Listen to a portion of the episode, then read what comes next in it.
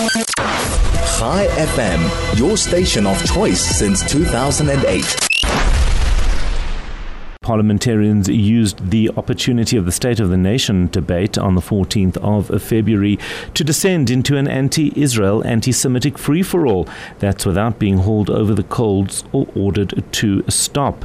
And uh, this is what was said. If you think that the people of this country are going to allow you, the Democratic Alliance, to take this beautiful country, the city of Cape Town of ours, and hand it over to the Zionists, then the city of Cape Town will be a bloodbath. I can assure you that.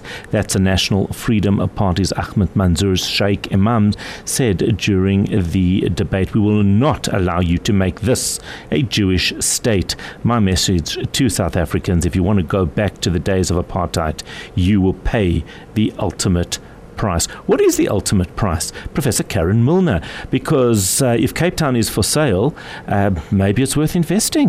What's the ultimate price, Karen? Hi, Howard. Good morning. Good morning. So, I mean, it's an, such. I mean, I think you're right to just to mock it at some level because it is an absolutely outrageous statement said by a fairly, not just fairly, completely irrelevant politician.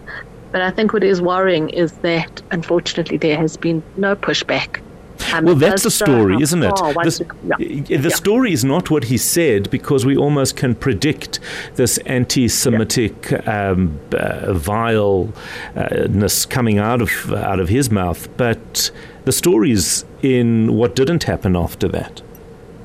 Exactly. So, I mean, as a Jewish Board of Deputies, we did look we did look into legal action. We've, we we consulted with counsel, but he does have parliamentary privilege, which allows him to literally say whatever he wants within Parliament. Um, but that's really not the issue. The issue is, firstly, it shows when you go down this um, rabbit hole of of extremist and anti-Israel and anti-Semitic rhetoric. You land up um, threatening Jews and thre- and these kind of conspiratorial nonsenses. Um, but the fact that, that the fact that he did it, as you say, is perhaps less surprising than that it has gone virtually unnoted and uncondemned by anyone except the Jewish community, and that is upsetting and it's, it's, it's actually outrageous and unacceptable. Have have has there been dialogue or conversations with the other political parties? Has the uh, South African Jewish Board of Deputies spoken with them? Was there a reason that this hasn't been challenged? We are we are writing to the speaker to request that um, even if we cannot take direct legal action against him, that this be raised as unacceptable conduct conduct within within the, the chamber. So um, we certainly will be will be doing that, and we hope to at least get a decent response from from that to say that although he may be protected from legal action, this is undoubtedly hate speech and it should be condemned. Are they allowed to get away with anything, even even if it is against the South African Constitution?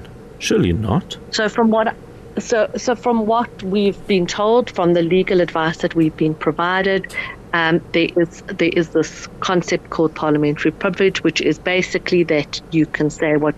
So, for example, you can defame other people. You can basically say anything um, within the within those confines, and that um, that is protected and that, that, that, it is protected from taking legal action against them. Um, which, so, you know, that does take out the opportunity to take him to court from, from what I have heard from our lawyers. But we certainly will be lodging a complaint, as I said before, with the Speaker to say that even if um, we can't uh, take legal action against him, we do expect the Speaker to call him out for what is hate speech. What about the other political parties? Where was I mean, this was directed at the DA. Uh, was there a, a response from them to condemn this in the strongest terms? So no, I mean not that I've seen. I haven't, uh, but there has been certainly no public statements coming through from other political parties. Obviously, since it was directed at the DA, the DA may have t- made its own decisions around whether or not to respond. And I can understand that perhaps for the DA to respond to something as, as absolutely ludicrous as this um, may be a choice that, that they are making. But I would expect other parties to in the same uh, way. I, am not sure I agree with you. It, surely, that's okay. Yeah, you, I mean, it's, uh, yeah, I, it's, it's, cool. I, I, feel very strongly that the that the DA uh, should have stood up to this, and and my perception of it would be, and it might be completely incorrect, that the DA didn't want to draw attention to it because, as it is, they have this very difficult. They're being branded as this Jewish party, Israel party, and which is uh, fair, not fair, whatever it is. It doesn't. Uh, it, it, it's absolutely irrelevant.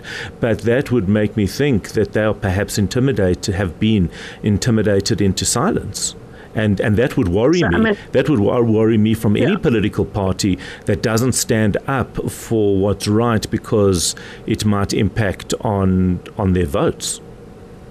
You're quite correct. If it is about intimidation, then you're quite correct.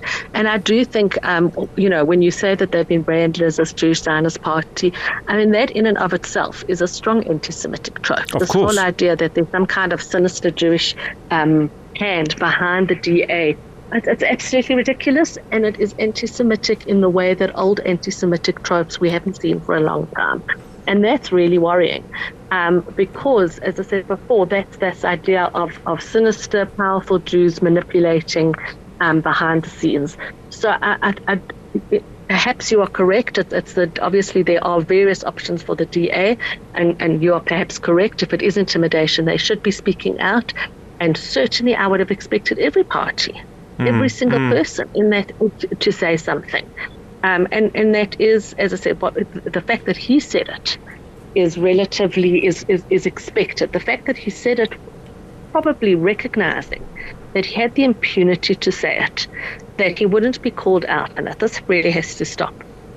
Well, the other comments was arrest warrants for complicity must be issued in South Africa to religious leaders like a respected rabbi, uh, presumably Goldstein, and organizations like the South African Jewish Board of Deputies, the South African Zionist Federation. These organizations' president must be shut down. I've certainly had many, many threats on, on social media as well, saying you need to be prosecuted for um, aiding and sympathizing genocide, war crimes. Uh, you, you, know, this is obviously not not unusual to me. But uh, what's your response to this? So I, I, suppose similarly to, to what your response is, Howard, I don't think that these kind of threats should in any way intimidate us or shut us down in any way.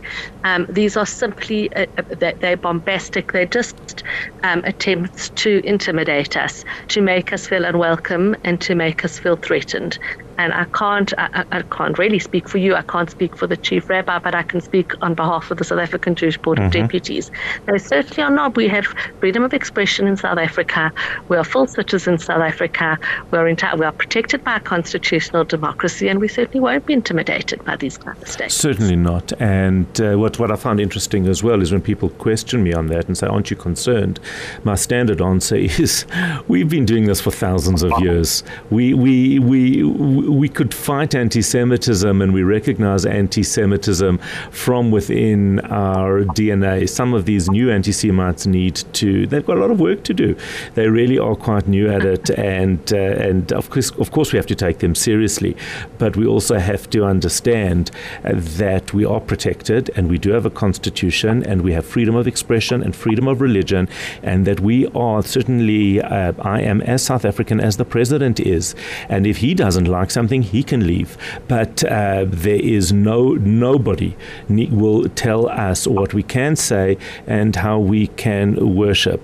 Uh, and I think that we have to be very, very steadfast in, in our approach. And if, if the um, some of the political parties don't have the courage to speak out, well, then I, I, really do believe that they need to be held to account. I think, as you are saying, um, Parliament, the Speaker needs to be held to account. And if uh, we need to talk about things maybe that many of uh, many in our media don't want to, just because it's uncomfortable, and it somehow proves a narrative that they don't want to, to believe.